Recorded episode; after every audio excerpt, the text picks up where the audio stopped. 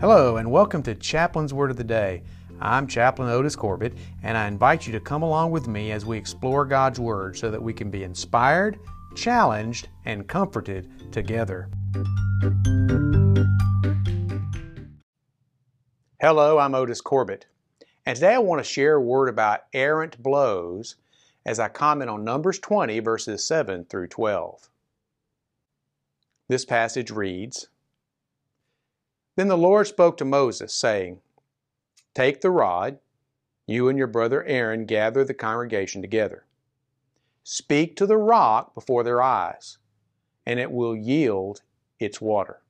Thus you shall bring water for them out of the rock and give drink to the congregation and their animals. So Moses took the rod from before the Lord as he commanded him. And Moses and Aaron gathered the assembly together before the rock. And he said to them, Hear now, you rebels, must we bring water for you out of this rock? Then Moses lifted his hand and struck the rock twice with his rod, and water came out abundantly, and the congregation and their animals drank. Then the Lord spoke to Moses and Aaron, Because you did not believe me, to hallow me in the eyes of the children of Israel, therefore you shall not bring this assembly into the land which I have given them. My wife and I live in the country, and in recent weeks, I've occupied myself from time to time on Saturdays by clearing a fence line. Now, we have a small pasture in the front of our home that's fenced and a larger one in the rear that's fenced. Our neighbors to the south have a fence line along that shared property line. And so the only section of our land that's without a fence is our northern property line between the two pastures. So the Good Idea Fairy visited me some weeks ago and convinced me that I needed to erect a fence along that line. And so I've been making the necessary preparations. The problem was that the Good Idea Fairy didn't realize or didn't care that the new fence line would run through terrain that is essentially South Alabama jungle. Now, I was able to use a chainsaw to begin the task of clearing the fence line, but because the tops of the trees and the shrubs are intertwined and bound together by vines, the chainsaw work resulted in what is resembled a green tunnel that was not tall enough to stand up in, much less to build a fence under. And so I had to go old school, and I assembled various hand tools from which I could attack the green tunnel from the inside. One of the tools I used was a small axe, uh, larger than a hatchet but smaller than the full-size version of the tool. I've never been very good with an axe, and that was still true as I worked to open the top of this green tunnel. The key to using an axe is to strike the same two places over and over again. One stroke to score the log and a second to cut out the wood leaving a notch. Rinse and repeat, rinse and repeat. Soon you need to switch to the other side to take a stroke to score the log and then to cut the wood out, leaving a notch. Rinse and repeat. You, you get the picture. If done properly, the tree or limb will soon be severed, leaving a clean stump and a arrow-shaped log.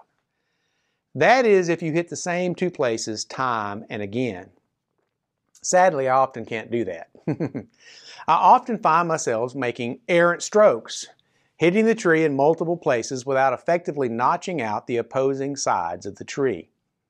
It's the logging equivalent of the death of a thousand cuts, and it frequently makes a mess of the process. I have found that a few precise blows were worth much more than a flurry of wild, uncoordinated action. Not only does the tree get cut more quickly, it's also much less tiring for me than if I have a bunch of errant blows. In the midst of my exertions in the Green Tunnel, God brought me to mind a simple but I think profound truth. An errant blow is a wasted blow.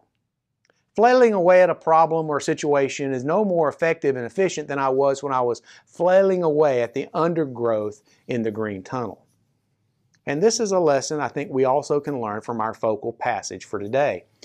Moses, apparently frustrated because the children of Israel were vociferously complaining of their extreme thirst, didn't listen when God gave him instructions to speak to the rock. Instead, he struck the rock with his staff, not once, but twice. He didn't miss the rock the way I missed my mark with cutting trees, but he still made two errant blows on the rock. And significant consequences followed.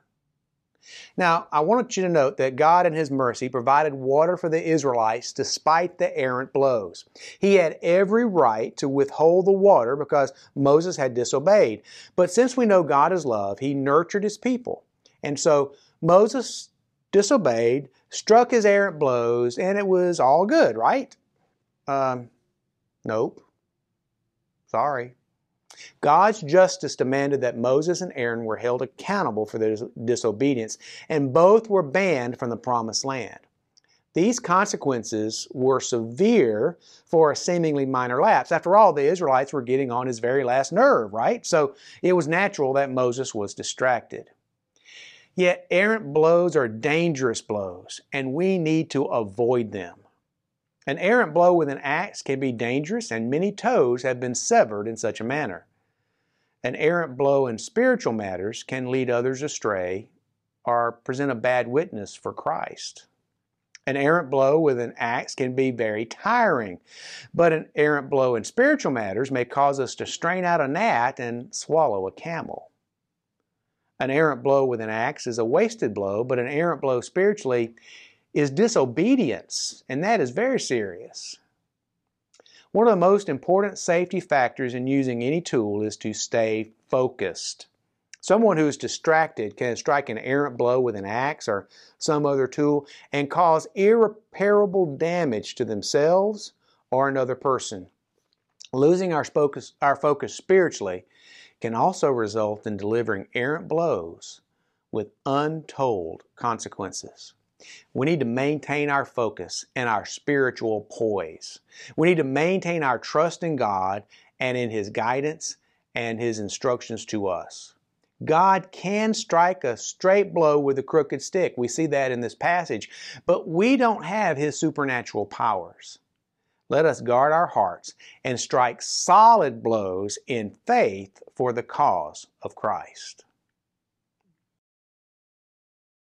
Before I go, let me share my new book with you.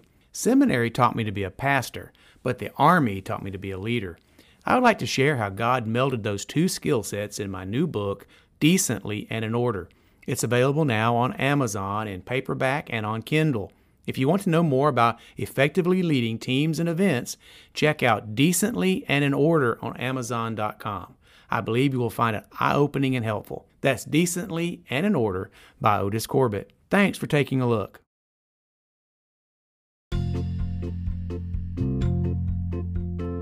Thanks for listening.